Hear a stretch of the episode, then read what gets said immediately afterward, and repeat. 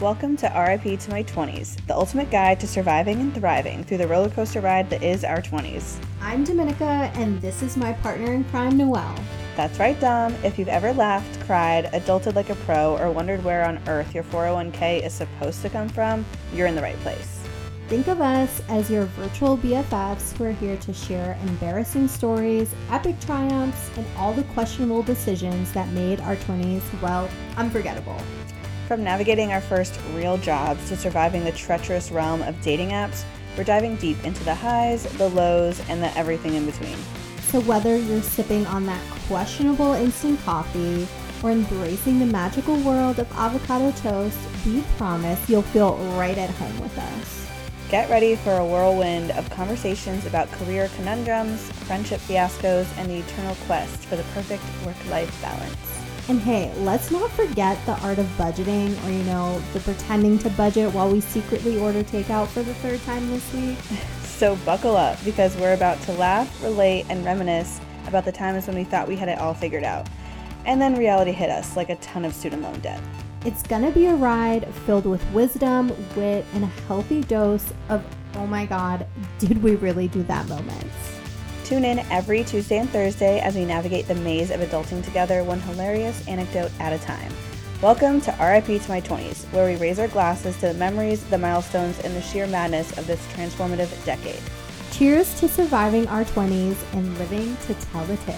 Cheers!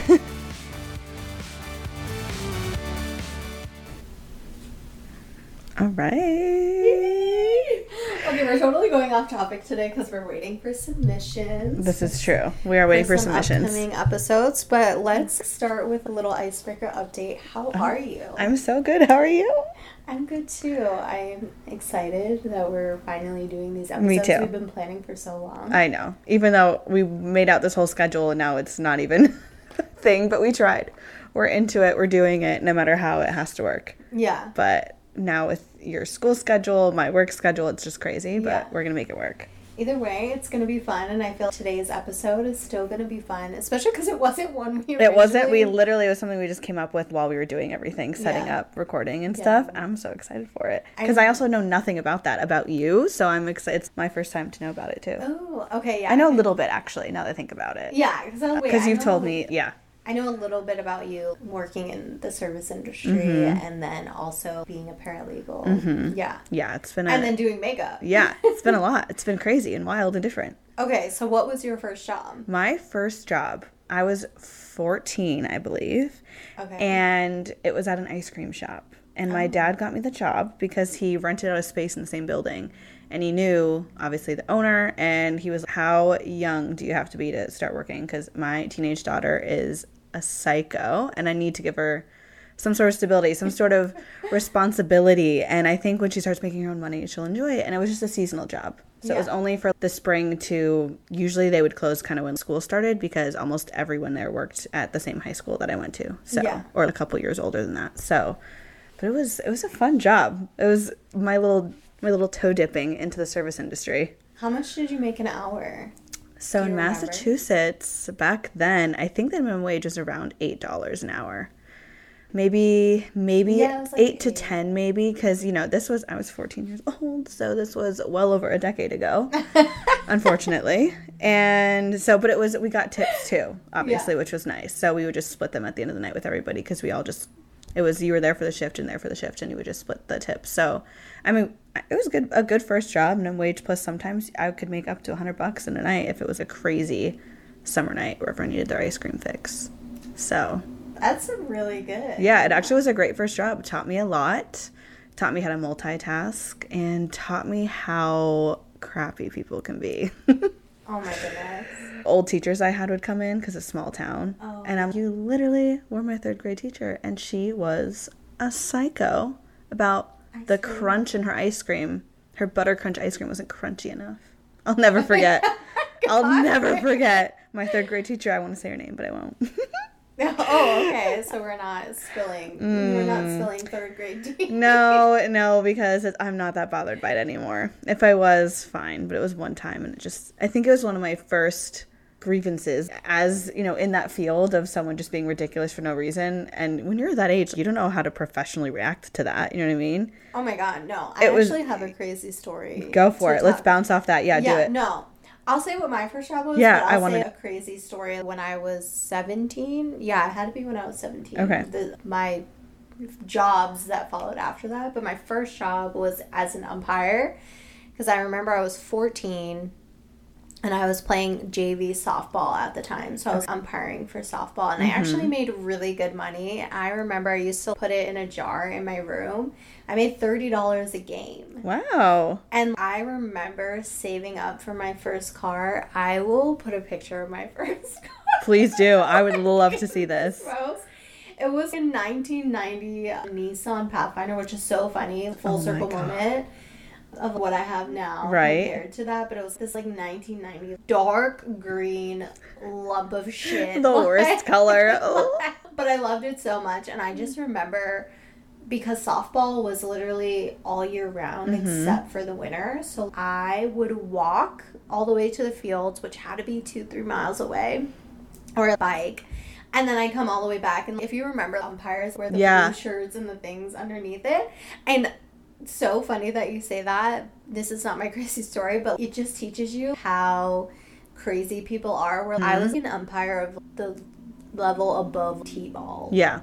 And people would be like, what do you mean? I was trying. You're like, lady, this person's five years old. Oh my like, God. The soccer moms, the softball moms. Yeah. Oh my just- God. Crazy. Unhinged. And they want to speak to you after the game. Right. You know? I'm a fourteen-year-old child. I'm seven years old. I am a minor. Than... You should not be speaking to yeah. me at all in any capacity. It used to literally throw me off how oh my God, that's people would legit come after the game and want to speak to me about a certain call that I made. And I'm barely in ninth grade. I'm only maybe seven, eight years older. Maybe not even. Some games will be twelve, thirteen-year-olds, stuff like that. I'm only a few years older than yeah, like, it's your not that actual serious. Child. Right, like, right.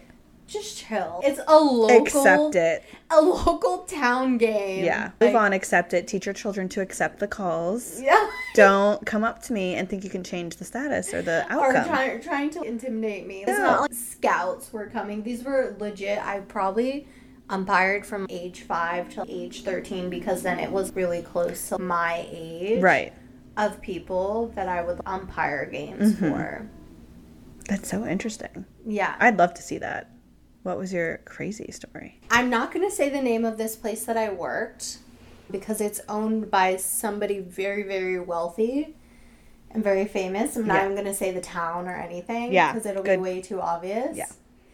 But when I worked there, I worked in a wealthy, affluent neighborhood. Mm-hmm. I wasn't from a wealthy or affluent area. So I was around a lot of high school people who weren't similar to me. So, for example, I grew up in a lower class area. The school rating was a two. Yeah. So and like not a drug, wealthy area. Yeah. Drugs and the things that I was used to kids doing in school was weed. Yeah. And smoking cigarettes. Yeah. So I start becoming friends with the people that I'm working with. And then I get invited to this thing. So I'm working in the service industry. Mm-hmm. And I get invited to this thing where everybody's invited. And everybody and is at the beach. Okay. Um, everybody's out of a different age, and I was such a... I'm still straight edge, I would I would yeah, say. I would sure. say yes. Yeah. So I... But I was super straight edge. Girl, didn't lose my virginity until I was almost twenty. Yeah. Hey, no shame in the game. But, I was... Yeah. Mainly just because I always knew, especially everything that I went through growing up, I wanted to get out of there. Right. And I was already on this path. I had already joined the debt pool for the military. Mm-hmm. Anyway... To get to the point of this story, so I get invited to this beach thing, and, and I'm just trying to give you guys a background. Yeah, a party? It's yeah. It's or an a, outing? It's an outing. Okay. Except the cooks and the line cooks were there, and they've had to be in their late twenties, early thirties, maybe mid-thirties. I don't know. I don't okay. really remember. They were just definitely not twenty, twenty-one, twenty-two college kids. And I had quit soon after that just because... I, yeah, I had to be seventeen because there was another girl who just recently started working there, and I definitely wasn't the skinny, cute. No, I was. I just big... rolled my eyes in case you couldn't tell. a big eye roll. I was, I was a thick Latina girl, so I feel, especially because I grew up in a predominantly white area, but mm. we're not into me, and we can definitely talk go into that too. Yeah, talking about that, but anyway, guys were not into me. Mm-hmm. Anyway, so they legit started doing meth. And the, and actually, I think this is the second time I had come up to this, because I got invited to a house party.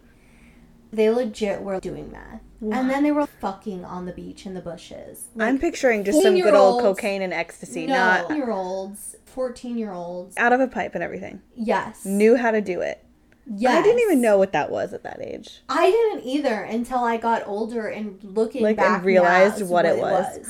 I just knew it was not something that I wanted to do. Oh my god. And then it created this whole, because the first time I got invited, it was just the girls who were my age. And okay. Like, oh my god, I pull up to their house. It's this huge house. And then the people who I was living with at the time, I was bouncing house to house. They were like, no weed. We will know. We will fucking kick you out. Yeah. And I have nowhere to go. So yeah. I'm going to do what these fucking people tell me. Mm-hmm. And so when I get to this party, because they want me to, they lived in an affluent area. They wanted me to mingle with the people my age and not right. people from where I was from, except the people who I was friends with, they were maybe smoking weed, and that's about it. They don't it. have access to that but, kind of stuff. Yeah, but to them, they were ghetto. I was definitely put in a lot of situations yeah. where I'm like, what the fuck do rich people do? No, really. It's it's called fuck you money. Yeah. And when you're kids that age, I, I have similar stories too, where you're just, you're not expecting that. And they think the worst thing is that you're going to be around people smoking weed. It's, yeah. Believe me, I've seen way worse, and it came from the people who live in the white picket fence houses. Yes, yes. Yeah. And so the first instance was just with girls my age who were also bus girls, servers, mm-hmm. whatever. And then it wasn't super awkward just because I was, I'm going to go home. No, thank you. Yeah. Less I'm not pressure. Trying, just I'm the girls. Young. Yeah. yeah. Other group of people. Yeah. But okay. I never said anything after that. And I was just like, okay, now I'm going to avoid these girls. I right. can't be friends with them. And then it was the fact that legit thirty, forty-year-olds and then girls that I work with that I sort of look up to who are nineteen, twenty were also doing meth. And then it really fucked with my head. Because then there was a legit, I feel this story, let's just say there was somebody who was a much older than eighteen fucking a fifteen-year-old that day. That was and, what my mind is going to. Yeah. You started saying the age range, and that's just not okay. While they were... Also all on drugs? All on drugs. Gosh. And I'm the only one at the beach not on drugs. And that's also so not fun of itself, because you're just watching all this. It's when you're at a party and your friends are just drinking or whatever. Yeah. And you have to, you can't drink. It's just yeah. not fun. And then you're just hyper aware of everything else yeah. going on. And, and it's then, crazy to and see. And then it makes work so much more awkward. Mm-hmm. Because I'm this young teenage girl who, one, just signed up for the military. So I regularly was getting drug tested. Right. So of course I'm not going to do You're not going to be able to do anything like that. Yeah. Even if you wanted to, you're not going to. Even if I wanted to, but I wasn't going to anyways. Right. Because even for me, I feel I got peer pressured into weed, and I feel I wasn't a curious enough teenager. Mm-hmm. I think if I had a different situation and different parents, I would have been the kid that stayed home yeah. twenty-four seven reading books. Right. I know I would have been that yeah, kid. I get that. And I would have been the kid where they're, are you going to fucking leave? Like, right. Are you Get the fuck out. Go do something, something with your life, please. Actually, I would rather you do some drugs. Get out, you know. Like, do I, something. Have fun. Anything. Yeah. Yeah. Up my mom's ass. Like, right. I, and I hope that my child is that, because I don't care. Please be up my ass. I could picture you scaring the shit out of your children. I feel, but in the best way. Threatening them in, in the right way as a parent. Yeah. Don't do this shit. I'm sure your kids are going to turn out great. Oh my gosh. I hope they're nerdy as I am. I hope they turn out nerdy. I'm sure they will. That is crazy too, though, because it's, you said you looked up to these people at least a little bit. Yeah. And then it's just earth shattering in that moment, because it's so confusing to see them one way and have yeah. formed this opinion and then have it just go to shit immediately after. That's so wild. Well, and that's the thing, is because it introduced me to a world. I was around a lot of celebrities, a lot of famous people. Mm-hmm. All of these people were starting to become in with these crowds. And I'm like, oh my God, well, I haven't technically left for the military yet. What if I get in with one of these crowds? And right. Like, it's enticing. Yeah. It's very, a whole new world that it's exclusive. Yeah, a very exclusive world.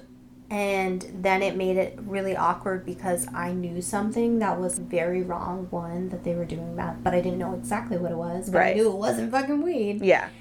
And anything two, out of a pipe. Yeah. Not good. Yeah. Much more serious. Yeah. And two, that they were doing it at work. Because then I start noticing that they're doing it at work. And that, then there's underage people having sex. And that was the biggest one where... it started to create this line between me and them, mm-hmm. and I was the only one who wasn't. Right. And then I started being treated differently in circles because... because you're the outsider. You're the weird one. Because the family that I was living with at the time was a part of those inner circles. Right. Which then led them to them kicking me out. Yeah. And I think I was still teeter-tottering with going to the military, but then that point of them kicking me out was really, there's no going back now. Right. And it was, was the well, perfect out yeah. for you, yeah. And that was it's like... It's an out for a lot of people. And that was me being like, I have to, because then the next... that was October by the time they kicked me out. So up until I left for the military in July, mm-hmm. I legit lived in a place where there was no hot water, no food, no nothing. I had to essentially steal from my job. Right. I had to put fake orders in. To feed myself and the people who were letting me stay in their That's home. That's crazy. And never mind you, I grew up in Boston where legit they had no hot water. I had to boil hot water to wash my ass. That is just so insane. And then it's just so... and even just being in this room, just full circle. That was ten years ago. Literally ten yeah. years ago was my anniversary of joining the military. I'm like, wow. Talking about jobs today, how full circle my life has mm-hmm. become, because I used to have to put water in V O five. Do you know the like yeah. V O five yeah. shampoo and conditioner and shake it just to even wash my yep. hair? That's wild. And then my first car got lit on... your Nissan? Yeah, my Nissan got lit on fire. Why? What do you mean lit? Because, arson lit? Because, okay, so the people that I lived with lived in the hood, girl. They lived in the hood. I remember a time where I was coming home from the gym because I, at that point, had officially decided I already did the right hand thing. So yeah. I had to get in shape and everything like yeah. that. And so I was starting to go to the gym after school, and I remember one of the times I was coming back, it was dark out, and all you see is one of those lights on the road when you're turning. Oh, from like the spotlight, yeah. Like a helicopter. I'm like, I think I have to be what is going on. And it was so funny because the people that I were living with at the time, I, I'm going to try and not reveal their... yeah, no, don't. Yeah. Reveal their identity. But one of them was a retired police chief who worked at the prisons. Okay. And so their house had cameras all around all four corners. Okay. And then they had the police radio. And so I'm pulling up, and nonchalantly, they're they're looking for the shooting guy. He's in our yard. Why oh the fuck wouldn't you guys God. call me? A warning would be nice. But, yeah, so that is probably my craziest work story. I mean, you would think that it would came from the military, but I feel anybody listening who's been in the military, all this shit that you do is... so fucking normal. I mean, yeah. by the time I was nineteen, I was probably textbook alcoholic. Yeah. Oh, that's a whole... I haven't been in the military, but I know a lot of military people. And yeah. Yes. Yeah. Lots of alcoholics. By the time And it's you're sad. It yeah. is. It is. And that's why I feel now, here I am at twenty-eight, I don't to drink. And yeah. I feel because the first two years that I was in the military, alcohol was such... a coping mechanism. Yeah, it is for so many people. Avoiding this really weird fucking thing that you're in. And yeah. it was such a great thing for me in a sense where sometimes I tell myself I regret it, especially because being older and going back to college as somebody who's older and you really miss out on that college experience the first time. But, yeah, I just feel my story is just similar to the thousands of others. So yeah. nothing about it is crazy. For me, the working at that place where there was so many wealthy people, well-known names. Yeah, famous names, wealthy. Wealthy. Meth. Did you think you were going to have that combo? No, I really thought it was going to be different. So yeah. I need to hear your craziest work story because that's mine. I'm sorry. I gave no. like nine hundred prefaces to that because that's I feel like people don't know me. They're like, They're probably uh, like, what the fuck? fuck? Yeah. Yeah. No, I mean, I think one of my craziest work stories has to be I don't know if I should say where it was, but I was still in the service industry. This company, it's, I think, fairly well known, but it, I don't know. Is it here in Nash? No, it's not okay. in Nash. I don't I don't think it's ever been in Nash. It is a chain restaurant, but I don't even know if they're still in business, so that might give a clue, but that's en- enough that I'll give. And ninety-nine? No, it was not it was not ninety-nine or Applebee's. I did work for ninety-nine for years, but it was not ninety-nine, and this is not ninety-nine I've story. I've been craving the ninety-nine Southwest egg rolls so bad. I've actually made so them good. myself at home a couple times, but I just want theirs. Their food is actually pretty good for a chain restaurant. Yeah. And decently fresh for a chain restaurant, since I've seen it yeah. be cooked personally many times. Yeah. But no, this was a different chain. I was still young. This was my second job. So after my little ice cream store fiasco, I moved to something a step up, I would say, in the service industry, beginning to be a server, uh, which would start my serving career, bartending, all that kind of stuff. Uh, so this was my second job, and we had gotten a new G M, and the first time that I met him, he came in, and it was the end of the shift. He was just coming in to say hi. He started the next day, signing some paperwork, whatever. And he comes in, and he's just wicked big energy. A big guy, well over six feet, tall, skinny, but just lots of energy. And you're just, whoa, kind of, you know, you have, you can't avoid him when he enters the room. He's just commanding. Yeah. And he's just, hey team, I'm so excited. You know, all the, all the weird, dude, you shouldn't be excited that you're a G M for this company, but whatever, you know. Yeah. And so he's giving out high fives and stuff and whatever and walking around. And he high fives me and this white powder comes off his hand. And I didn't know what was... I was, you know, I thought it was weird, but I was sixteen. I'd been working here for, I think, at least six months. So I think I was sixteen, maybe seventeen at the oldest. It was my junior year in high school when this happened. So when I met him, high fives me and the white powder goes everywhere. And I'm, I kind of look at it and then look at him and he's just oblivious and just kind of like keeps going, whatever. And I'm just like, that was so weird. So anyway, I go the next morning. He's the opening manager and I'm the opening server. And for the first hour or two, it's just you two in the building. You two, and then that's about it because it's super, super early. five a.m. you get there. And so we all wait for everyone to pull in to the parking lot. It's only our cars there. So we're waiting for everyone to pull in. And there was a car that was there since the night before, but I didn't know. We didn't know this general manager's car yet, right? You get used to, you know, whose car and, yeah. and who's there. And I remember leaving and seeing this car there the night before. So I was, oh, someone, sometimes, you know, people get drunk or whatever, leave their cars in a lot, whatever. I didn't yeah. think anything of it. So me and the cook pull in right next to each other. We worked this shift every single week together. So we knew each other's cars and we got out and started talking. And where is this new guy? What the heck? And then we're, was that his car? Did he leave his car here overnight? We were just confused. So we walk over to the car together. And lo and behold, he's in his car with the seat just completely reclined. And just what I now know is cocaine all over his face.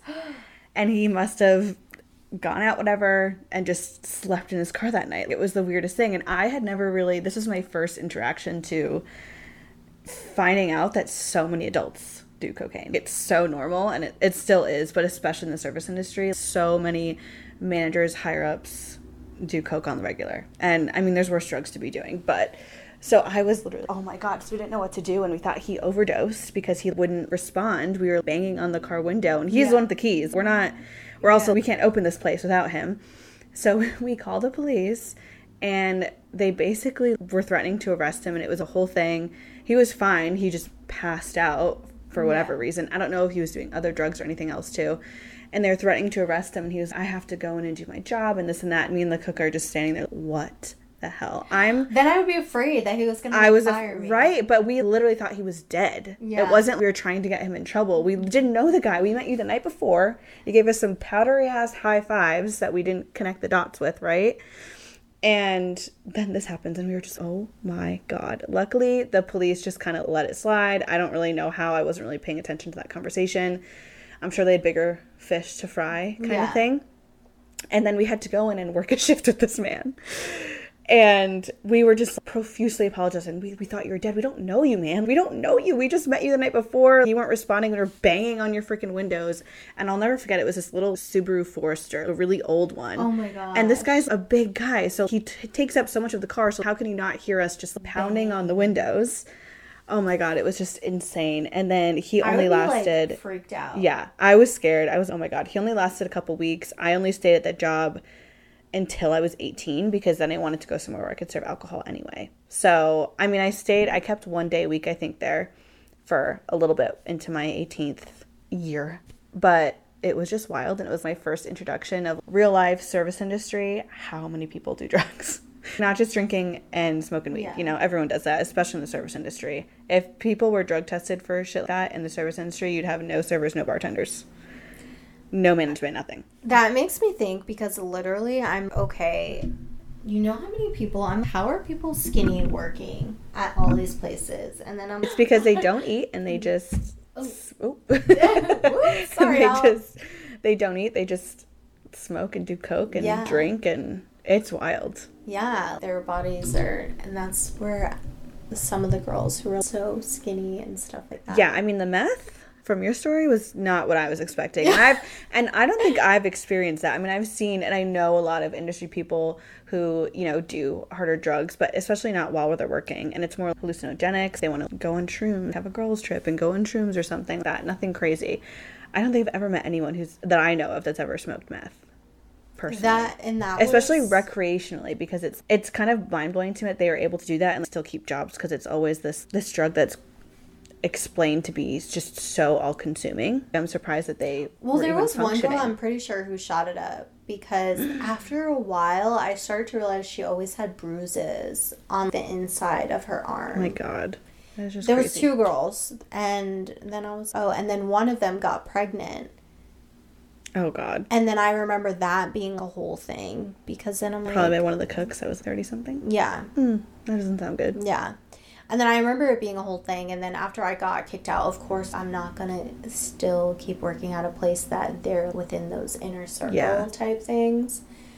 And then I started working other waitressing jobs, mm-hmm. and I never experienced that again, but that's also because I wasn't working waitressing jobs at more affluent places. Right. I think a lot that had to do with that was the amount of the names that, you know, the people who had ownership or whatever, being when you're at that level of, you know, fame and wealth, anything is accessible. Normal rich kids are not going to just go do meth for fun. But when you have fuck you money, you don't even know what else to do with your time. Yeah. Which is so insane to me, because yeah. no matter how much money I ever have or I could hope of having, I would still never do something like that, especially recreationally. It's really sad. I think, honestly, I don't know. I think people at that level are so disconnected. Mm-hmm. Like they're in a total with, different world. With each other. Yeah. And it's all about status and what you have to show for it. And I'm not shaming wealth in any way. Like, oh, I, absolutely not. I have always affirmed I will be a millionaire by thirty. I'm still not thirty. I still got some years to go. You got some time. You got, like, you got a little bit of time, girl. Like, so I'm not even saying it in that type of way. I think it's just... It's a different culture. It's, it's so different. Right. Compared to when, you know, middle... or high-class people are, you know, hanging out together. It's barbecues and things like that. Different. It's so different. Think about, to- I always compare, and again, you said we're not lumping all wealthy people or anything together, but it's when, perfect example I think of this, of the disconnect, is when COVID hit and all these celebrities are sharing these videos about how depressed they are, how much anxiety they have, how we have to just stick together, this and that, while they're in their multi-million dollar mansions, and could re- they could all retire at that point. This isn't going to affect them financially. It did for no. so many people. That is so, it's so disconnecting. It's just, it's a total different reality to them. Yeah. You know what I mean? Because yeah. they're never going to have the same worries again as so many other, most of the population. Of the world. Literally. Of uh, the yeah, world. Of the entire world, world, not just the United States, yeah. the entire world. They're in a different position. They don't have, they're never going to have... stressors that, and they're just they don't understand things. They have people who get their groceries for them. They have assistants and yeah enough money to retire whenever the hell they want. So yeah they're just they have no real sense of reality, because no. they don't live in the real world. They really don't. They live in a very small, exclusive world that yeah that they don't do normal human things. I remember seeing a thing about Kylie Jenner talking about she doesn't remember the last time she grocery shopped, which I get. You probably have a lot of people who come up to you right. in that level of fame, but it's just, like, crazy. That is to, crazy. To think about. That kind of stuff makes me a little bit sad for those people that they can't experience even just everyday yeah. things that because yeah. you just know you're going to get recognized or you'd have to go out in a full disguise just yeah. to go grocery shopping. Yeah. That's kind of crazy because yeah. there's obviously plenty of celebrities who are good people and have proven they're good people and don't fall in that realm of completely disassociated and have no idea what's going on. And didn't they do an episode where they all... I think it was Kylie, Chloe. Yeah. They were just, just so they could go out in public without yeah. bodyguards and security. That's wild. Yeah.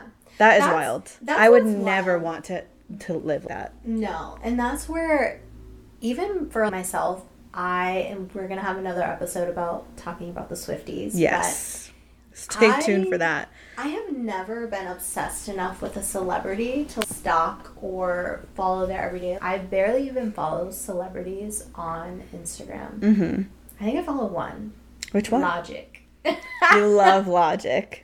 Oh my God, I love him. That's well, he, I feel like from his music, he's just so well, he's open about his life. Yeah, he's very much a self-made.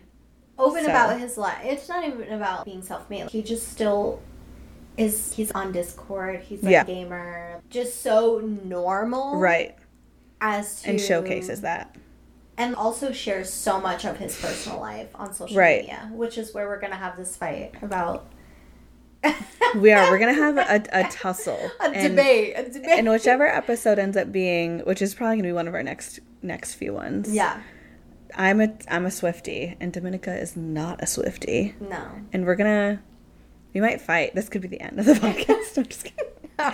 no. Are we really going to end it? That's how you know you're a real Swiftie, when you end a fight. I know, right? Except some... I literally never would. But o- Over some hypothetical ass person. Oh, my person. God. But it's it's so fun to pick your brain about it. Oh, and my then God. You pick absolutely. Mine. Yeah. I know. I was just saying that would be some real Swiftie shit. That would be. That would be something a real Swiftie would do. And I'm the borderline. You're, you know all of her songs. Yes. I'm but a huge you, fan. But would you really pay three thousand dollars? No.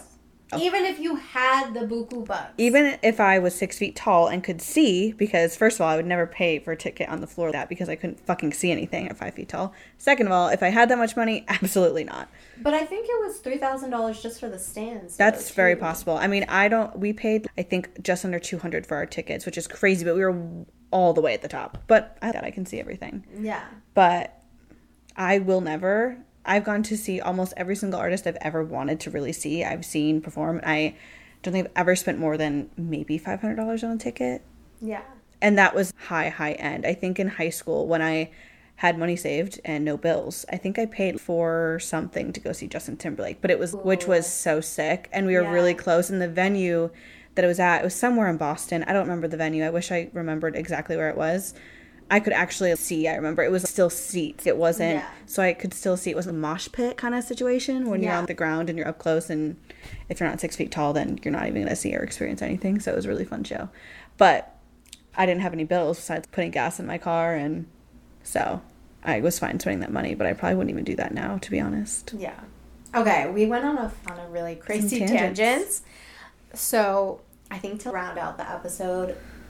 and make it whole on one subject. Yeah. What do you aspire to be at this point forward in your life? What Ooh, do you want okay. in your career? We're both going to have to do these questions because I want to know your answer too. Yeah. So essentially now, I feel like I'm in a very...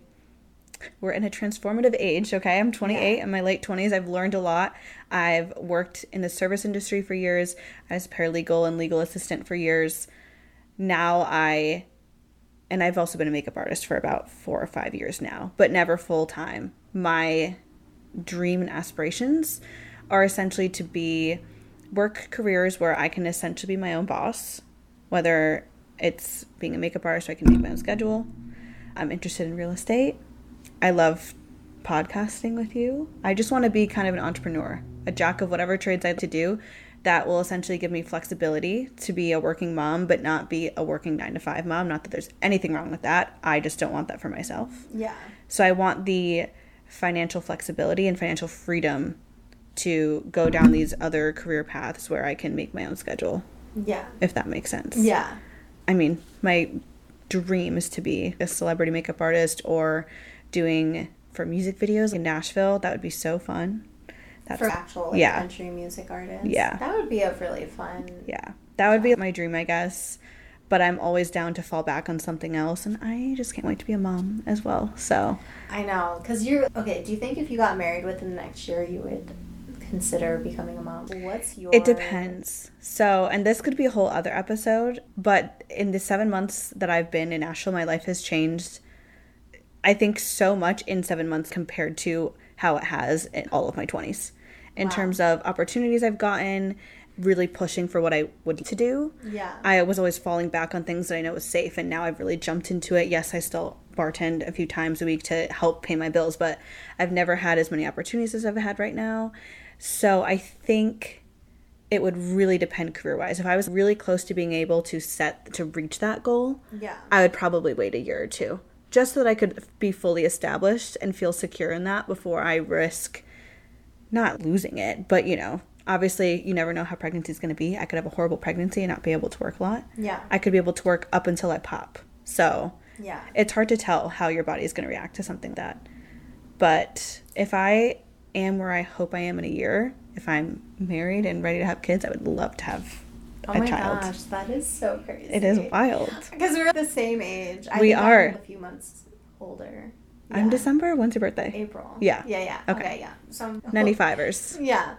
I'm older, but then it's just so funny. Cause but we've lived completely different lives yeah. up until now. Yeah. And then we met. I know. On, in such a crazy way. One of the first people I've ever met in Nashville. I know. And not even related to, even though we end up living in the same building complex. Not even that. Anyway, that's a whole story. But yeah. Okay. What would What would you be if you... I What's your dream for the next year? For the next year? Yeah.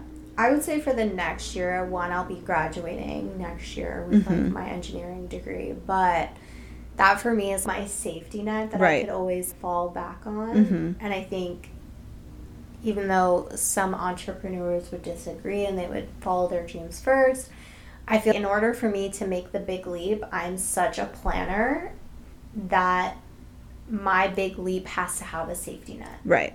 That's kind of how I was doing it, too. I can always be a paralegal if I need to, again, yeah. forever.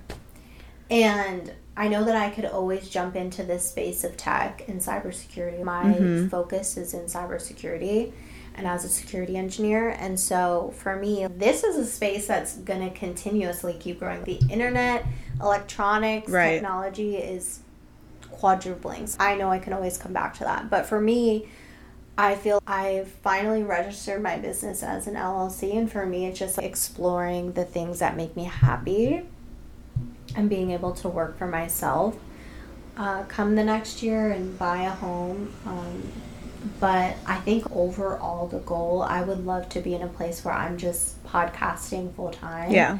And running my own company in a sense where I'm advising people business-wise. Um... And just kind of doing those types of things myself. If I was to speak the raw, honest truth and my deepest desire, it would be to be a writer and write so, development books. Yeah.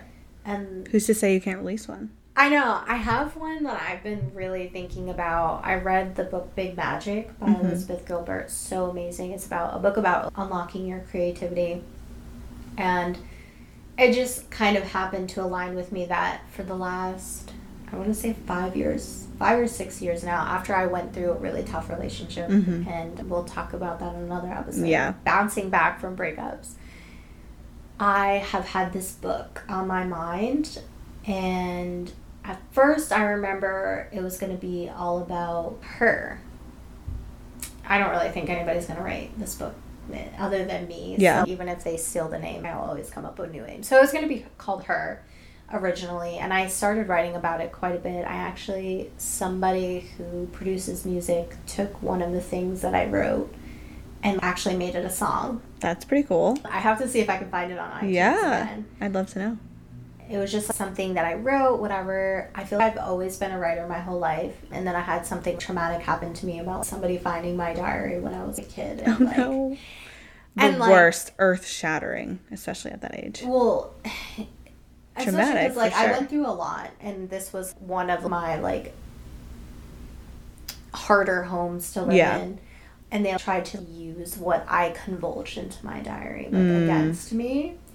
especially as a kid who was growing up without her mom or anything. It was really, I think, hard, a girl without her mom or yeah. parents or anything. Anyway, and so I feel like I've always been a writer at the core.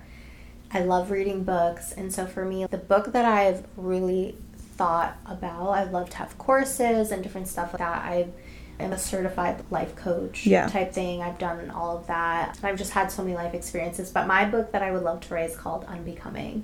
Okay. And it's mainly geared toward women. It's unbecoming kind of all of the things that society or parents pushes just, women to be. You know, school, religion, our partners, we become somebody totally different mm-hmm. than the person we know at the core right. of ourselves. And it's kind of my guide to, in the last two years, I've become the me that when I was writing in diaries, that's who yeah. I was at my core. Yeah.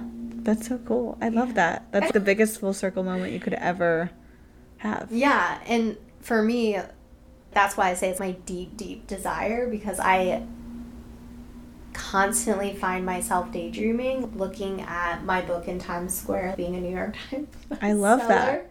It's funny that, I don't know if funny is the right word, but we both essentially just want to do what makes us happy and yeah. what fulfills us and following yeah. our dreams. And it's cool because we're trying to live that, essentially. Yeah. yeah. And hopefully we both make it. And it's also just like, fun and inspiring, hopefully, to other people. Yeah. Because you know, I've never been happier. I am struggling in other ways, but I've never, you know what I mean? But yeah. I've never been happier and felt more secure in what I'm doing, even though I haven't fully achieved things. Yeah. I've never felt I've been on the right path until now.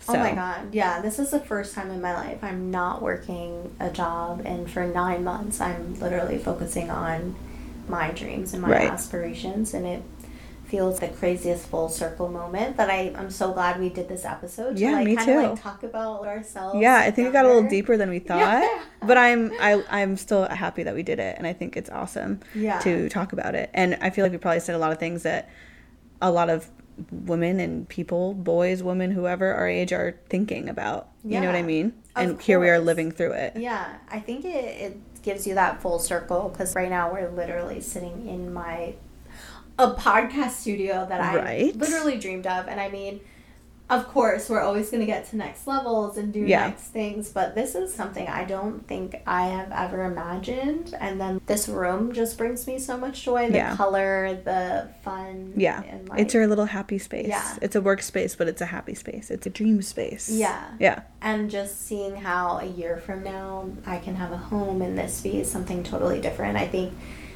I just hope if somebody's listening that's eighteen, nineteen or in their early twenties, I had no fucking clue what I was doing. No but clue. I always was just following my gut. Right. Which is so important. Yeah.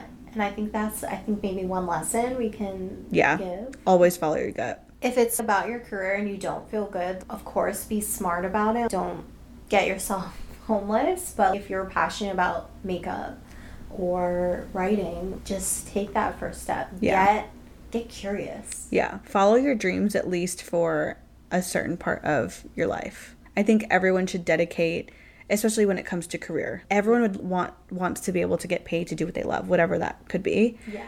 It's a total different kind of fulfillment feeling, and it's one of the best feelings I think that you can have, even though I'm not fully there. My dad loves what he does, and he's always felt fulfilled, and he's never truly worked a day in his life, which I know it's a, I call B S a little bit, because that man works every single second of every day.